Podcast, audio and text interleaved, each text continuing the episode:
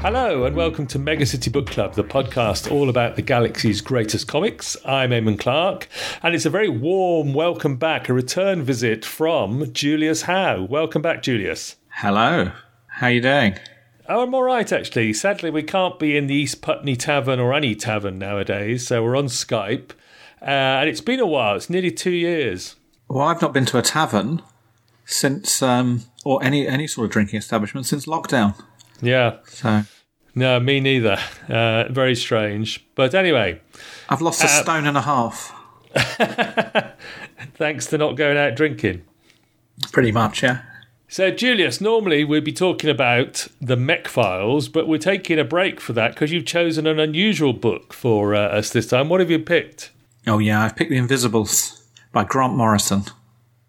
So, I've got in front of me the first volume, uh, Say You Want a Revolution, or the first trade, I should say, uh, written by Grant Morrison, art by Steve Yeowell, uh, Jill Thompson, I think, is it colours by Dennis Kramer and Daniel Vozzo?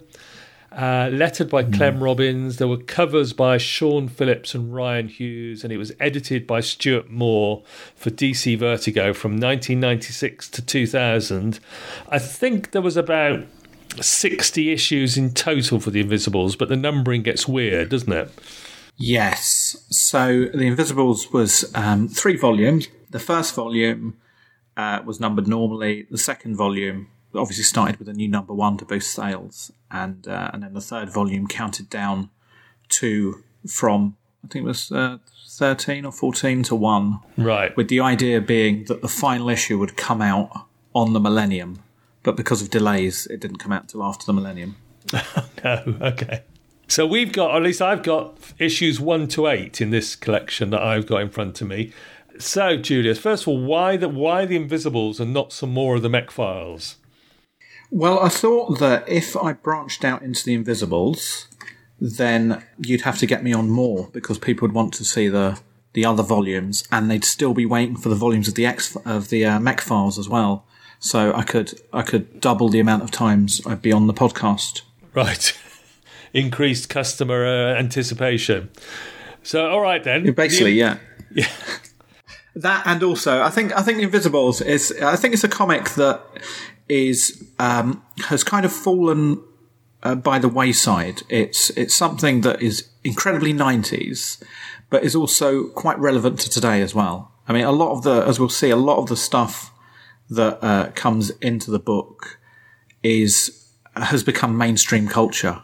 Conspiracy theories. I mean, you've got the the leader of America talking about conspiracy theories now. You've got um, uh, the kind of uh, gender politics that we take for granted now. You've got um, the the clothing, the the fetish wear that became so popular in the nineties. There's so much in it that becomes part of mainstream culture that I think it's uh, it's it's quite an interesting time capsule as well as being a, great book.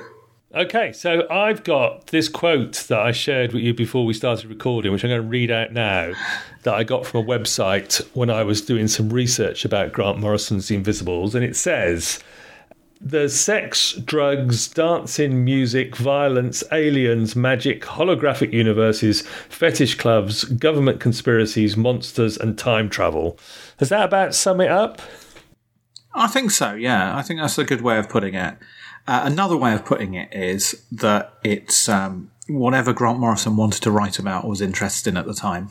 Okay, so if you could tell us who are the Invisibles, what's the story uh, basically about? So the story is uh, basically about a, a revolutionary resistance group and various subgroups that have split off uh, who are fighting back against a global conspiracy or a, a universal conspiracy, whatever you want to call it. And as I say, anything that Grant Morrison thinks of at the time. Uh, in The Invisibles, we've got King Mob, who's the leader, who's an assassin, uh, based on Grant Morrison himself. There is, I'm trying to remember the names now, Ragged Robin, Yes. Who I believe is based on Jill Thompson, who was originally going to be the, the original artist of the series. There is Jack Frost, who is the one, to use the terms from The Matrix. And he's also the new, new is- recruit, isn't he? New recruit, he's the person who you would expect the story to be explained to, which doesn't doesn't actually take place. And you've got Boy, who is uh, a kung fu expert, martial arts expert, and you've got uh, Lord Fanny as well, who is a witch. And quite you know a, an interesting character as you say for a 90s comic um, the gender politics that we now take and like I say, it's uh, this is I I guess this is Grant Morrison's Sandman. In that I don't I don't mean it that it's it's like Sandman because it's quite different to Sandman, but it follows the same kind of structure in that Sandman is basically a vehicle for Neil Gaiman to write stories about the things that he's interested in. And The Invisibles is the same. It's it's but Grant Morrison has very different interests and the characters that appear as the heroes are the kind of people that um, Grant Morrison was mixing with, was friends with, and they kind of capture um, the world that he was in at the time. I think. So it's interesting you mentioned the sandman because i was thinking that see neil gaiman's the sandman he wants to write about mythology and folklore stories. League of extraordinary gentlemen alan moore wants to write about all these public domain characters from the 19th century. The other one that I also thought about was Planetary. Uh, Warren Ellis is a slightly difficult creator to talk about these days, but his sort of take on fictional universes. And then, as you say, Grant Morrison in the 90s doing his. It's a very Grant Morrison comic, isn't it? It's very Grant Morrison comic, yeah. Uh, you, you think of Grant Morrison as a, as a writer who'd been around for quite a long time by this point, but hadn't really had a, a huge amount of critical or um, commercial success. He had Arkham Asylum, which was, was a massive financial success for him. Uh, came out around the time of the Batman movie, made him a huge amount of money, and then uh, he seems to have gone travelling and writing while he was travelling. And uh, following that, we've got Doom Patrol, which didn't seem to make a huge impact in comics. I, I think it's much, uh, uh, it's regarded a lot more favourably now than it was then. Sebastian O, which hadn't been really been successful. Mystery Play, which hadn't been successful.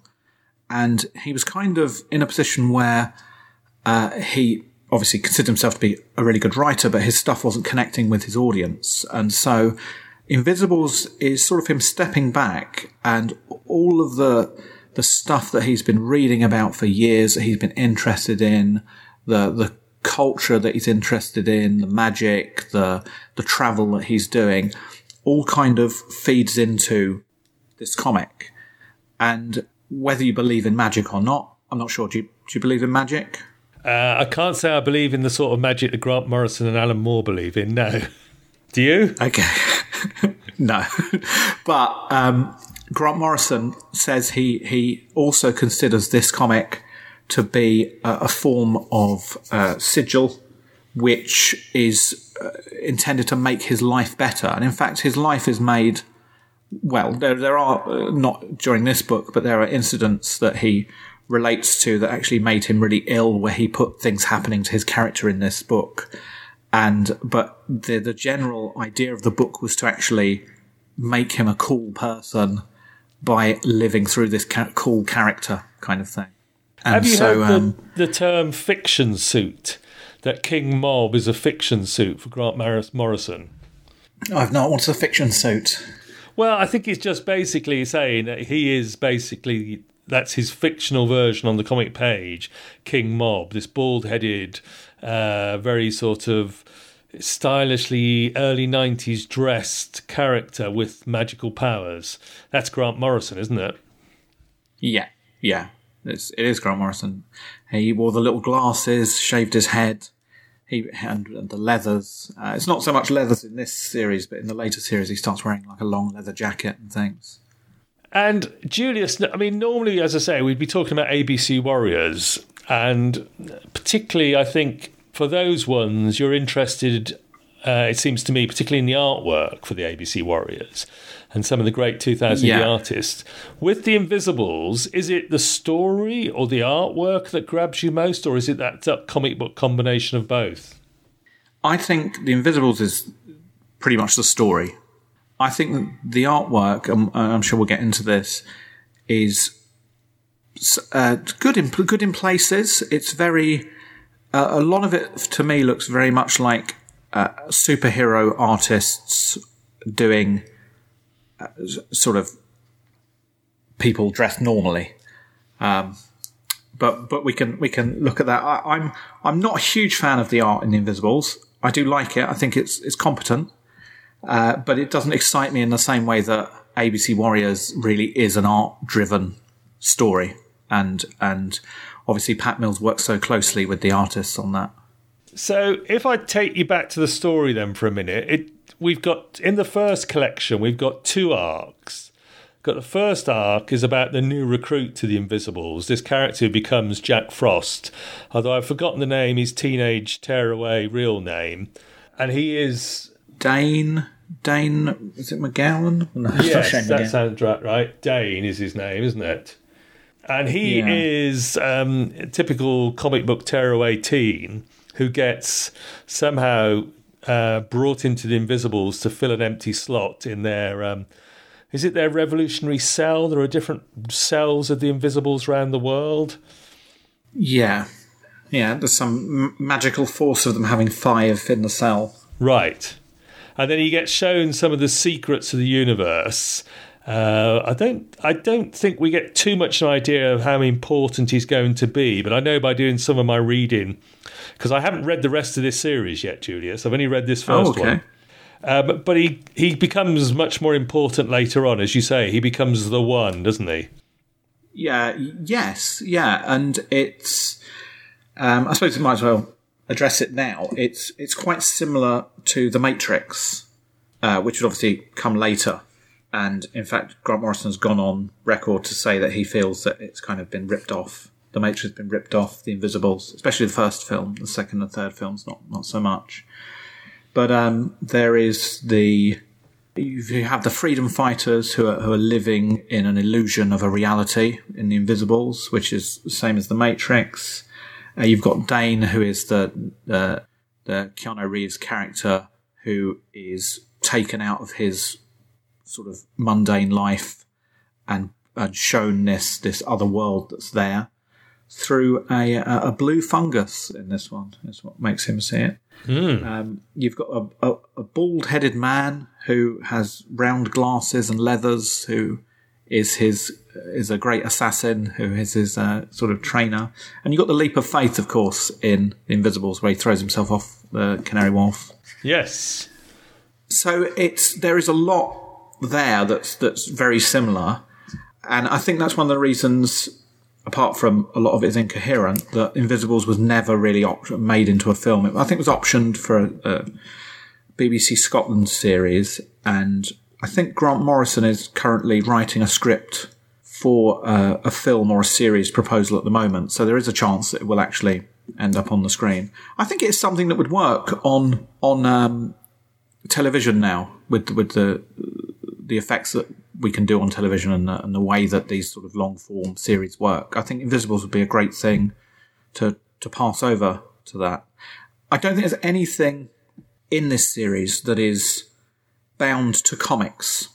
So there are some comics that they only really work in the comic form, but I think Invisibles is it's basically a superhero story. It's um, it's got it's got the structure and characters of a superhero story, but it's hiding behind the idea of it being a science fiction or a, a, a political story. But it is just a superhero story, and it it's something those superhero stories kind of work quite well because there's there's there's not a lot of sort of structure to them. You can take them out and put them into different forms of media.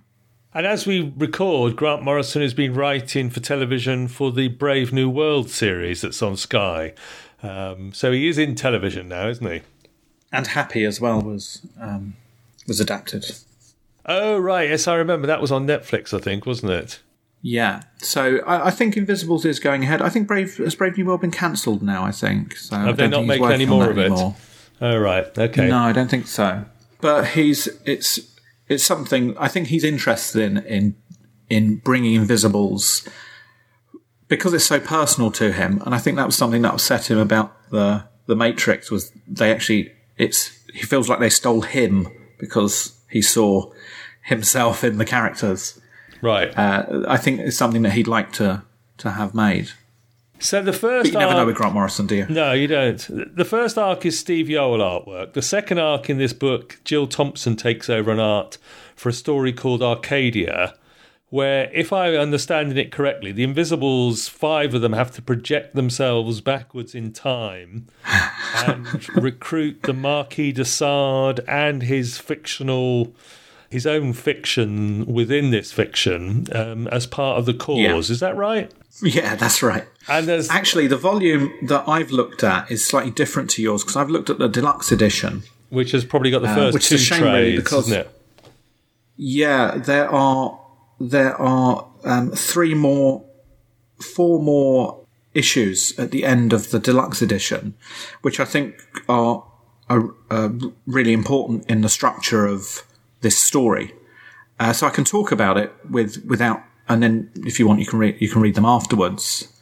Uh, but I think that to to look at the the this book with those issues as well. I'll, I'll, I won't go into them in detail, but I'll make I'll make note of them, and we can we can. Okay. Uh, What did you make of the second section then? I should I should perhaps add there's a content warning on the second section. This will be the second episode of this podcast in a row which has featured sexual assault, I'm afraid. Um, but What do you make of the, the Invisibles going back in time for a mission? so uh, I thought that when I first read it, because I read it in the in the issues, uh, not not at the time it was coming out. I bought them, bought the whole, uh, almost the whole series. I think up until the third, the the um the third series. Now I think I bought that as that was coming out, but I I remembered enjoying the first story arc much more when I first read it, and finding the Arcadia story arc just completely baffling. And so, some of that was to do with the, the, when it was originally published. I think it was slightly censored Yes. because there is serious sexual assault in it and um, some quite horrible stuff because you are dealing with the Marquis de Sade. So uh, I think Grant Morrison was trying to push the boundaries in that way and make a kind of make a wave through doing that. Yeah. And didn't really work. My understanding of the series is that the first arc sold reasonably well, and then the sales dropped considerably during this story um, which they they didn't really recover very much during the series to the point that uh, later Grant Morrison in the letters page organised a uh, uh, sigil and a wankathon where he encouraged the the readers to masturbate whilst looking at these to encourage the sales to increase. Uh, I don't know if that worked, but No, They- I'm they to went into it. does that work? they rebooted it at number one, so that's kind of an indication that it didn't work. But maybe it did. I don't know. I don't know how strong that magic is.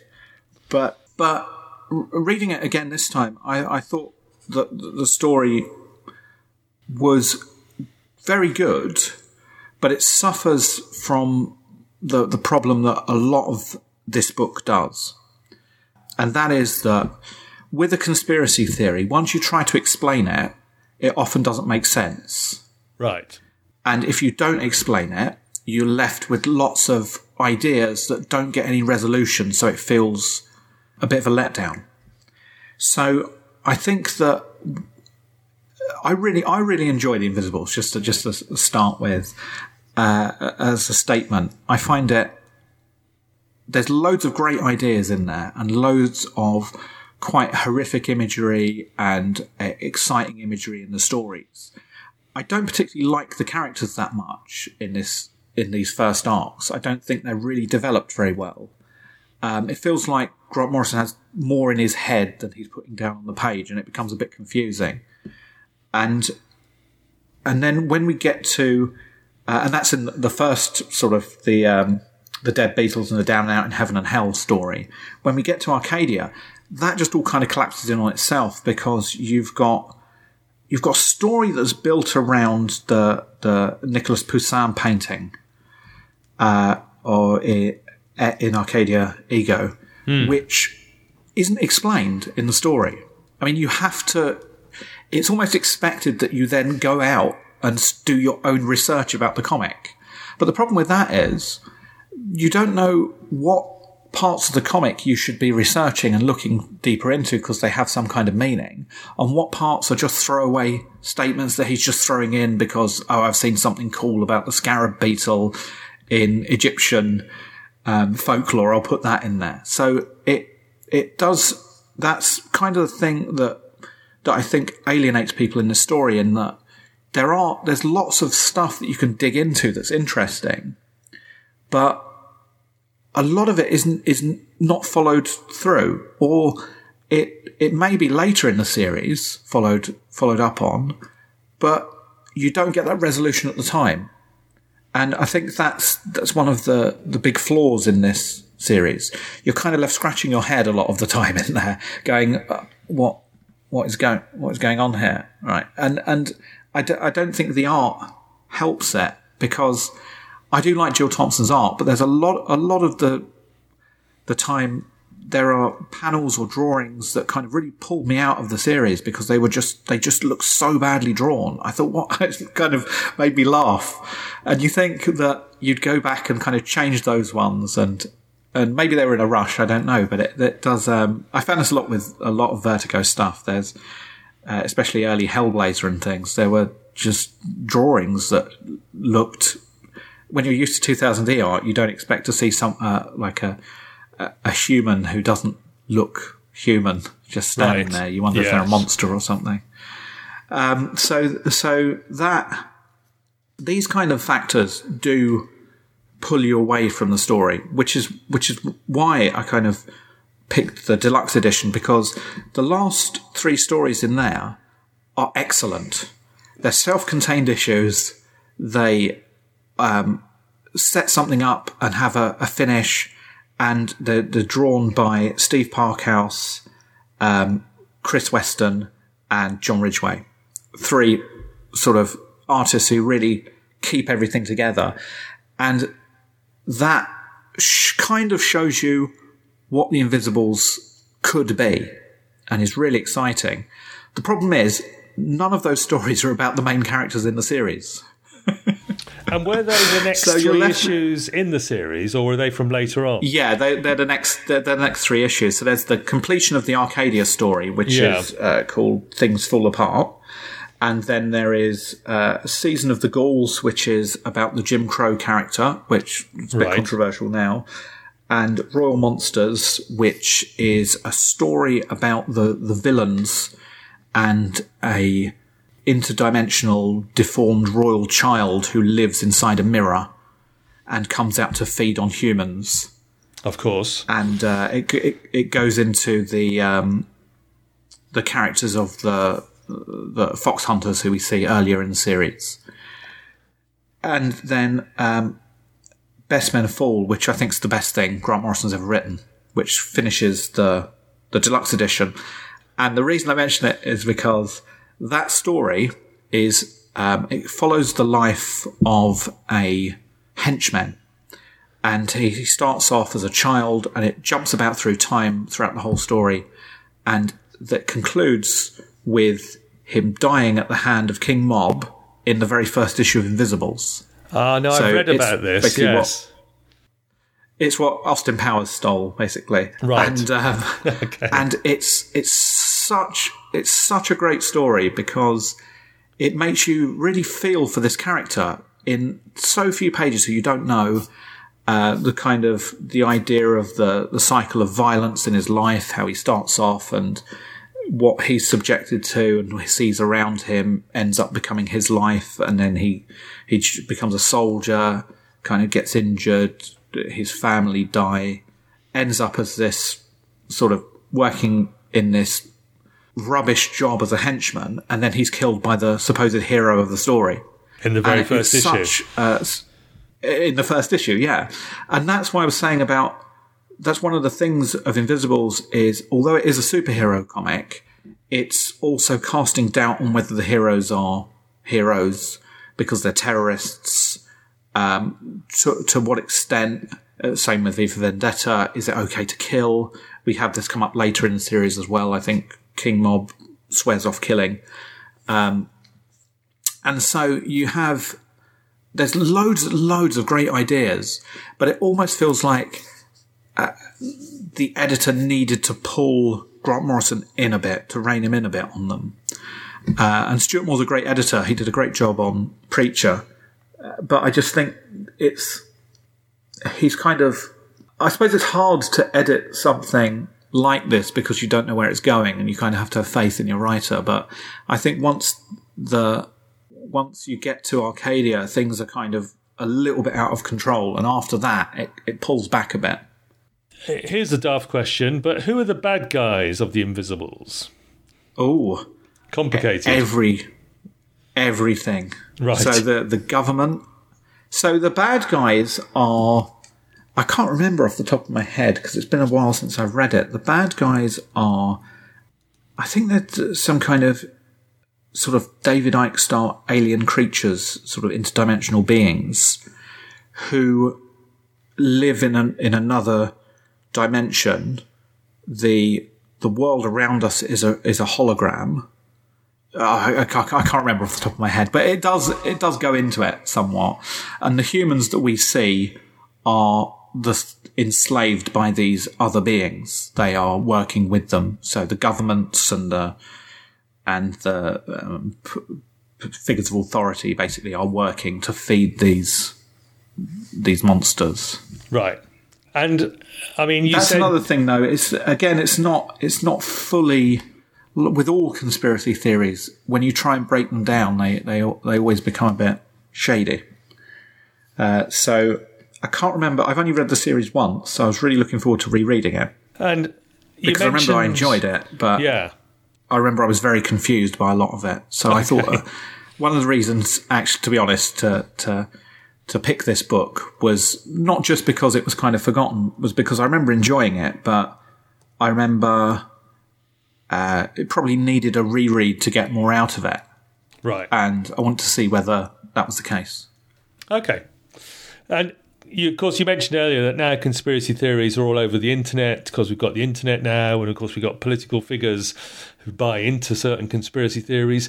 That I did I mean, I was I was a bit confused by this first trade, but I was also I did get a sort of whiff of the QAnon conspiracy theorist uh, aspect of it all. Grant Morrison being ahead of the game yet again, I guess, back in the nineties.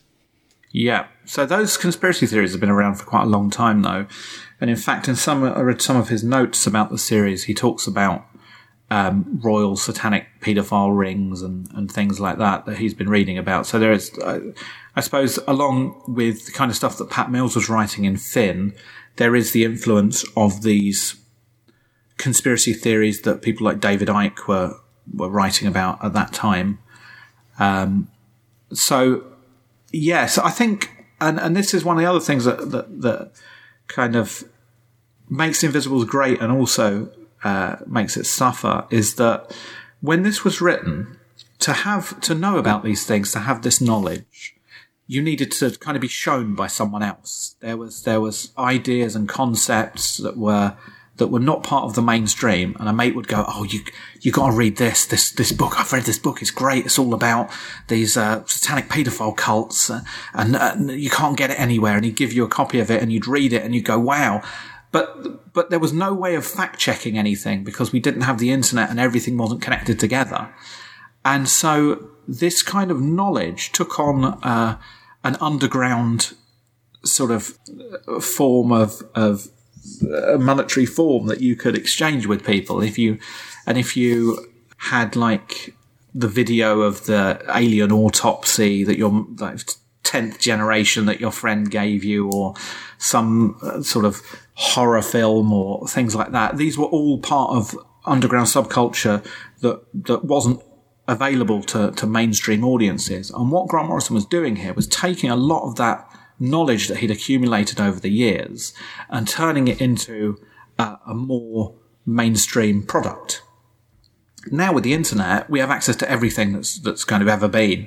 So that knowledge has kind of has just lost all its value. And and it's interesting because when reading this sort of I mean the internet was coming in, but it wasn't the thing the monster it is now. Reading it then, it's there was loads of stuff in here, and, and especially in the letters column, which I sent you a PDF Yes. of, where Grant Morrison would say, I've been reading this book, you should read this book. And he'd tell you about like other books you could read that were interesting and, and expanded on some of the ideas that he had. And that was kind of how, uh, if you were friends with people who were into this kind of stuff, it would work. They would, they would come to you and go, Oh, I've been reading this. You should go, you got to read this book. It's great. And, uh, uh, and, and that's gone because obviously you can just go to a website. There's millions of websites about any sort of bizarre um, conspiracy theory that can be disproved in two minutes, Yes. and it's it's it's it's become more. It wasn't really a joke then. It was something that was kind of cool, and now it's become an absolute joke. The kind of b- believing in these things, except uh, unless you're, you know, the leader of The free world. Is the world free though? That's the question. Yeah, well, according to the Invisibles and QAnon. Um, you mentioned other books, and you mentioned the letters column. And Yeah. you, you sent, as you say, you helpfully sent me the letters and all Grant Morrison's various introductions. And as you say, he's given out notes, he's giving out recommendations. Have you read his book Super Gods? Yes. Because Are we going to talk about Kathmandu? Yes, we are going to talk about Kathmandu. because his Kathmandu experience that he describes in his uh, book Super Gods, he also describes to some extent in the letters column. Uh, so it happens somewhere during this first run of the Invisibles, is that right? I think it happened just before. I think Right. The Invisibles is him trying to deal with seeing beyond the veil. So Right. It's, it's kind of it opened up a new world to him. And there's lots of mentions of things like uh, DMT and stuff like that in there that that have become more mainstream now with people like Joe Rogan talking about the the kind of psychological effects of, of these drugs on on on on people. And it's uh, yeah, I think he had. Uh, I don't. Do you believe in aliens? No. Well, let's let. do, do I believe in aliens visiting the Earth? No, don't believe in that either. but let's for anybody, for our listeners who haven't read Super Gods, Grant Morrison had some sort of experience in Kathmandu. It was a mystical experience, or it was a drug related experience, or it was a mental health related experience, or it was an alien related experience. But as you say, he saw beyond the veil and everything became clear to him, I think, from that. Would that be Yeah. about right? And he became a lot cooler and less shy, and became the character of Grant Morrison rather than the the kind of the uh, the old character of Grant Morrison who used to exist, who was like this kind of embittered, angry youth who would write columns hating everything that existed. He then became the basically the King Mob character with the shaved head and the leathers and going to fetish clubs and that kind of thing. Yeah. Okay. Is this one of the definitive works of Grant Morrison? I mean, from 2000 AD, obviously, most of us would have started with Zenith um, and him. Where would you put The Invisibles in his uh, entire catalogue, Julius? So I think that uh, the Grant Morrison who writes now is very different to the Grant Morrison who was writing Invisibles. It's a transitional work for him. The Grant Morrison who writes Zenith is is still very much indebted to Alan Moore. He is he loves superheroes, but he's very he, he doubts them. He doesn't embrace them. Right. And the Grant Morrison of today loves superheroes and embraces them. He he loves everything about the silliness of of superhero culture, and and it's it's a transition that Alan Moore also made around the same time, um, where you go from being a cynical person of taking these stories that you loved as a kid and trying to write them in a realistic and, and kind of that wouldn't work cynical way and then going to well no actually these what makes these stories great is because they are written in this way I can add in my interests, but still keep the the the spirit of the superhero alive, which is what Grant Morrison becomes when he gets very successful in superhero comics. This is a superhero comic that's kind of midway between that. So it's him, it's it's him de- um, dealing with all his his metafiction ideas through him being a character in the comic, through his real world events sort of coming into the comic, and it's quite similar in that way to Flex Mentallo and uh, and the, the Filth as well, which are kind of they're very they've got a very similar vibe to them. The, the three stories, and and so you've got that. You've got the superhero elements of the team fighting back against the villains. You've got, um, but they're treated less cynically than when he was doing Doom Patrol Hmm. and Animal Man, and yet you've got all of this kind of crazy conspiracy stuff coming in as well. At the end of this, I think it's almost like Grant Morrison's exercised his demons. He he starts working on JLA during this series, and and which is like a pure superhero book, and then he goes on to do just mainly superhero stuff following this. Batman and All Star Superman and all that. Batman, uh, Superman, yeah, um, yeah, all the Marvel stuff he did, X Men and Marvel Boy, and, Yes. and so, so, you know, I think I think this is probably. Uh, depending on how personal Grant Morrison can ever be, I think this is one of his most personal comics. I think this is basically everything he was interested in at this time. Possibly still is interested in this stuff now. I don't know, but he he's very open in it and and is kind of trying to it's almost like uh, like I said about a friend will come up and go, "Oh, you've got to read this." He's doing that with the reader, and I think that's why the the letters page is important because it shows that the comic is also he's excited about the comic and he's excited to show people all this stuff that he's looking at and look, look at this really interesting thing that I've found and and to to go back to Arcadia, the whole idea of that painting, uh, the Nicholas uh, Poussin painting in there, is that there's supposedly lots of uh, codes in the painting that Oh, I have see, been right. buried in there, which I think he was going to. I don't know if he can't remember if he does. I think he was going to expand on later, but probably didn't because the story wasn't wasn't very well liked. right. Um, But yeah, and and there's even even beyond this book, there's there's loads of interesting stuff around the artistic choices that he makes in there. I mean, Grant, Grant Morrison, the Invisibles are created by Grant Morrison. He drew all the character designs as well. Which he- he's he's actually a pretty good artist, Grant Morrison. Oh, right, okay. And he he um, I think he draws the last couple of pages, maybe the last page or the last couple of pages of the story.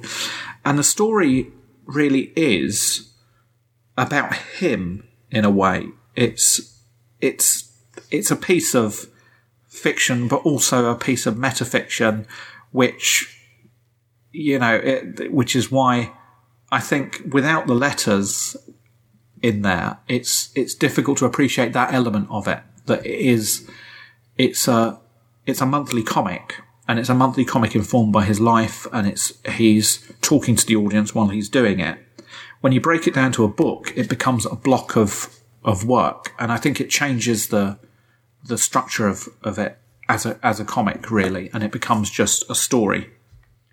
Um so yeah there's there's a lot in there. And of course he he works with a lot of the people he's worked with before. Uh, it- he ends up working with Philip Bond and uh, Frank Quitely and um, lots of the kind of and Steve Yeowell and lots of the artists that he worked with in the past.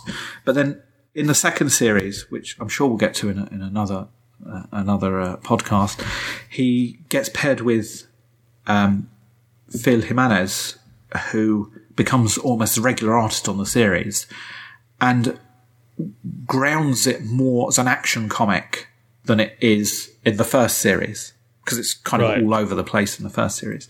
And that has a charm, but it also has the drawbacks. And you know, I wish you'd have read the last, the, the extended edition because we could go through those last, how different those last stories are. Because I think they, I think if you read the first the book of the Invisibles that you've read, I don't think you'd read on. I don't think there's enough there Right. to to to, to capture your imagination. But having these extra stories in there is gives you gives you more. But again, those stories don't have any of the lead characters in them. It's really strange. It's it really is a, a, a vehicle for Grant Morris to just talk about whatever he's interested in, and that's what he's done. But I don't think that he's established those lead characters enough in the first bit to make them interesting enough. That's the Right. sad thing. Well, I had heard about issue eleven, so I will. Uh, I will certainly get on that as well. Um, Mm-hmm. The deluxe edition does it have the letters pages and additional matter in it as well? No, it doesn't. No. Sadly, no. Do the deluxe the edition, collections? Do you know? uh, it collects a couple. I think one or two additional stories. It's got. Let's have a quick look. So it's got a King Mob story from um, that was printed in Absolute Vertigo. Uh, I think that's everything. Yeah, that's all it's got as as additional stuff. Okay. All right. Well, we will be getting to more Invisibles in the future by the sounds of it. There was an intention, or at least maybe it was an editorial intention rather than a Grant Morrison intention, to have a different artist for each story arc. We've got Steve Yeowell, we've got Jill Thompson in this one. Later on, we're going to get, as you've said, uh, John Ridgway, Mark Buckingham, Chris Weston, Sean Phillips. Sean Phillips is doing some of the covers in this first run. Yeah. Um, Brian And he- Bolland takes over as the cover artist. Brian in Bolland, fact, Brian. Bolland was um, was originally going to draw one of the issues as well. He wanted to do a, an issue of Invisibles. Oh, really? Okay. Yeah, And he did all those Animal Man covers as well for uh, He did, Grant yeah. Morrison took that one on, didn't he? Yeah. yeah. He did some amazing covers for Invisibles. Really, like uh, for me, it's some of his best work. Yeah, as I said, I think Jill Thompson was originally going to draw the first the first two arcs, possibly up until issue nine or ten, I think. Right. and then because of her busy schedule, she wasn't she wasn't able to to do them. So obviously he'd worked a lot with Steve Yeowell. He comes in and draws the first arc, and Jill Thompson drew the the second arc. I think Steve's art is great on the on it. Uh, the only the only problem is that because the because the story is quite loose and Steve's art is quite loose as well. It sometimes is is a little confusing. I think with uh, when when he starts working with, uh, well, I think his scripts are a bit tighter in the second series. But when he starts working with Phil Jimenez, he it because it's more um, superhero-y art. It it grounds the story a lot more. okay. Do you have a particular favourite artist from the entire run on uh, The Invisibles? I'll have to remember back. I remember. I think Frank Quitely he did a couple of pages, but his stuff was amazing in it. Yeah. And I know that. Well, we'll get What to it when your we get to the What other about books. your collection? Do you have art pieces from outside of British comics in your collection? I've got a page of Invisibles in my collection. Have you now? There you go. And I who's do. that by? By Steve Yeowell from the first issue. Oh, right. Okay. So, do you own your Grail page from the first um, two stories? This this is probably the page I would most like from the from the first arc. There is in the Absolute Vertigo story that's not reprinted in the book that you've got, I don't believe. There's a Yeah. great picture of, of King Mob, a full page splash. I love a I love a, a full page splash. Yeah. and and that would probably be the one that I would go for overall. I think it's a it really captures the the action side of the of the story, which which is um it's great to see. Okay. Yeah, the the Steve the Steve Yeowell page that I've got is I'm just having a look. It is so it's page eighteen where King Mob meets John Lennon. Oh, right. Yes. and on the original page, it's Steve has reproduced Richard Avedon's 1967 John Lennon uh, solarized painting, uh, whatever photograph, and that had to be changed when it was published to a different picture of John Lennon drawn by Steve because obviously it was a copyrighted image. Ah, okay. So on the original that I've got, it's got the original drawing of John Lennon. It looks much better than the printed page. Right.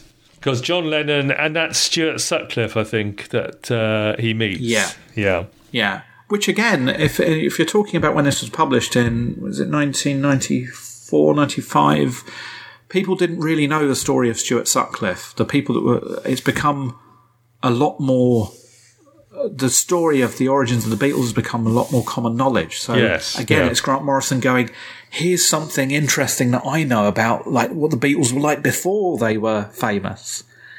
And uh, John Lennon does actually talk about invoking uh, the spirit of John Lennon in, in some kind of magical ceremony that Right. has helped him. So it sounds like we will be coming back to the Invisibles in future episodes. Um, tease me, what have we got to look forward to as the story progresses? Oh, we've got uh, Mr. Quimper to look Right. forward to, one of the most horrific villains. Uh, I think he's amazing. We've got uh, we've got a move towards a more action based storyline. We've got reveals. Is there is there a mole within the organisation? Uh, we've got Grant Morrison bringing in characters from his sort of very early work into the Invisibles. We've got Sweeney coming into the Oh, Invisibles right, okay. at some point, I think. Uh, let's think what else we've got. We've got um, the, the the final countdown issues, which are really interesting. Start messing around with time and space and jumping to different cells in the future and things like that. Which is, I, I remember being very confused by it. It'd be interesting to read it now and see whether it makes more sense. And as it gets towards the end, it starts switching to an artist, sometimes every different artist every page, every two or three pages, and that that's creates a. That is when the form of the comic comes in and changes things, and and in these in this early stories, it's as I said, it can be applied. These stories can be applied to any form of media, but as we get more into the later series, the actual structure of comics becomes more important within the story. Okay, well, stay tuned. We will be back with uh, more Invisibles in the future with Julius. Hopefully, in And- a post COVID world where we can get together again. And more Mek files as well. More Mek Files, and we'll perhaps Hopefully. compare notes a bit closer next time to make sure I've got the right edition in advance. Uh, I think that's my fault, really. that's all right. Um, how is the collection going, Julius? Any recent acquisitions or any news of note? Not not really because of the lockdown and everything. Yeah. uh, it's quite it's almost impossible to get comedy works. So I ha- if you if you don't have any money, you can't really buy any artwork. Can't buy art, yes. Uh, so if people do want to buy any of my artwork, get in touch. And how would they find you? Well, uh, you can just Facebook usually. Facebook. Find me on Facebook or what else? Okay, so to, while you're on the subject of Facebook, you're now uh, one of the admins on the 2000 AD Megaverse page on Facebook. Is that right? Yeah, I am. Yeah, it's my it's my group. I own it now Do you? officially. Yeah, You are the king mob of that group. I am. Yeah, it's uh, I've got a very laissez-faire attitude though. It's a it's a freedom of speech group. People can do whatever they want in there. I don't I don't really police it in any way unless people are being like unless there's something really bad in there. But I think uh, it's it should be self-policing. Okay. Uh, so I do allow politics to be discussed as long as it's relevant to the world of Judge Dredd in 2000 AD. Of course. And I've sort of forgotten the basis of this joke, but are we allowed to post images of the 1984 2000 AD annual again now? You can you can give it a go, see if it works. That was a thing for a while, but I can't remember basically. It's still going. It's still It's still thing. going, is it? I find one of one of the, the fun things about the group is that as because of there's because there's not a, a strong administrative presence. There are lots of things, lots of, and there's an element of um, there's an emphasis on humour in the group as well. That people are allowed to make jokes about the stories. It's not they're not held in such high regard that people can't make fun of stuff. Um, there has developed uh, a kind of a, a meta language within the group and lots of jokes that relate to other jokes that run and run. And I think people that have been in the group for a long time get more out of it than people that have just joined who sometimes are quite confused by these these long term things that, that, pop up every now and again. Yes, uh, it's mean, fun. It, it's, it's a bit of diversion, isn't it? In a world that is racked with misery and death and destruction. Exactly, yes. So there is a bit of fun on the 2000 AD Megaverse Facebook page. And if the gentleman who originally posted the 1984 uh, 2000 AD annual cover image is listening, I do apologise. I can't really remember what was wrong with it originally, but I know it became the source of a running joke that I think even I contributed to from time to time. Sure, I'll tell you, but what the best thing to do is I'll tell you now, just cut it out of the podcast so no one else will know. Okay. So um, the joke was that someone posted that they'd posted the picture of the annual cover and it had been deleted. So they were so angry they were leaving the group. Oh, and then they left right. The group. Yes, I remember now. And then, but they'd never posted it. They must have posted it in another group. because there's no one in that group would delete it. And in fact, we looked through the the logs of admin activity, and no one had ever deleted a post they'd done. so it was quite funny, really. I, I, find it funny that that people take stuff like that so seriously. I mean, it's just a Facebook group. Why would anyone care? I do really remember. Yeah, somebody got very cross and flounced out, and there didn't seem to be any reason for them to be cross with the group in the first place. I do. Yes. No. Yes. Okay. There's there is something that's just inherently funny about people getting really mad on social media and announcing that they're leaving groups. Yes. It's just it's so it's so unbelievably meaningless. if you're listening, come back. It wasn't 2000 AD Megaverse. Yeah, of course. Everyone is allowed in, even even the like unless they unless they breached dimensionality and uh, they'd they'd seen through the veil, as it were, into the world of the Invisibles. Maybe they posted it in that version. It could be. Maybe there was a uh, a world in which they did post another dimension in which they did post it, and we did remove it. So there is an, an alternate version of the 2000 AD megaverse. Uh, yeah.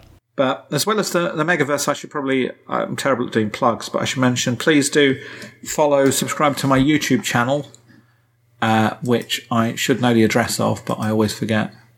Um, I think it's youtube.com slash Julius Howe. I'll put the link in the in show the, notes, uh, Julius. Info. Yeah, yeah, it's the easiest way, yeah. But on there, I do comedy videos, and we also host the Megaverse uh, podcast as well whenever we get round to it, which hasn't been very much recently, but we're going to start doing it again. That's to talk about the magazine.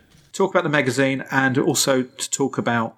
So, Kieran, who's one of the people who appears on it, has never really read comics.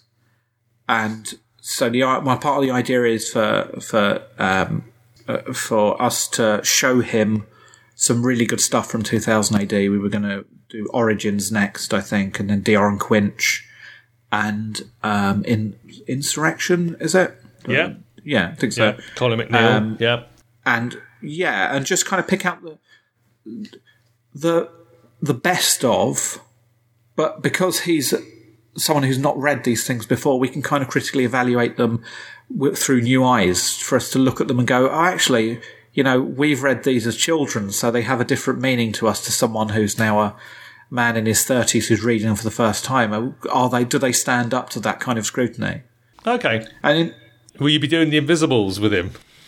Well, I, I think we we should branch out into into other comics, but we kind of stick to 2000 AD at the moment uh, because it's you know such a, it's got such a big library of great stuff. A lot of which isn't isn't known to a huge amount of people. So hopefully we can get some new people to read this stuff. And should I mention your website, juliushowe.co.uk? What happens there? Uh, nothing at the moment because I don't have any gigs. oh right, okay. I, I, put gigs on. I put gigs on there basically, and uh, and when I was running comedy shows, they went on there as well. In fact, I probably need to renew Thank you. I probably need to renew the um, the, the domain. domain. Okay. Right, so go and find Julius on YouTube to watch his comedy. Come to the Facebook group Megaverse if you want to post about the 1984 2000 AD annual, uh, or if you want to flounce out. And come back this time next year when we'll be talking about more Invisibles by the sounds of it. Yeah, hopefully sooner than this time next year because you can get me on more frequently. Well, I know, such a weightiness, Julius. But anyway, thank you for giving up your time this Tuesday afternoon to record with me. And thank you for everyone for listening to Megacity Book Club. You can find all of the links, including links to Julius's work at megacitybookclub.com. Follow the podcast on Facebook, Twitter, Instagram, and Spotify, or email me mcbcpodcast at gmail.com. And that will do us. Thanks again, Julius. Thanks for having me. I hope it was as incoherent as The Invisibles was. we'll find out. And so until next time, when we're passing judgment on another great book, uh, it's goodbye from me and. It's goodbye from him.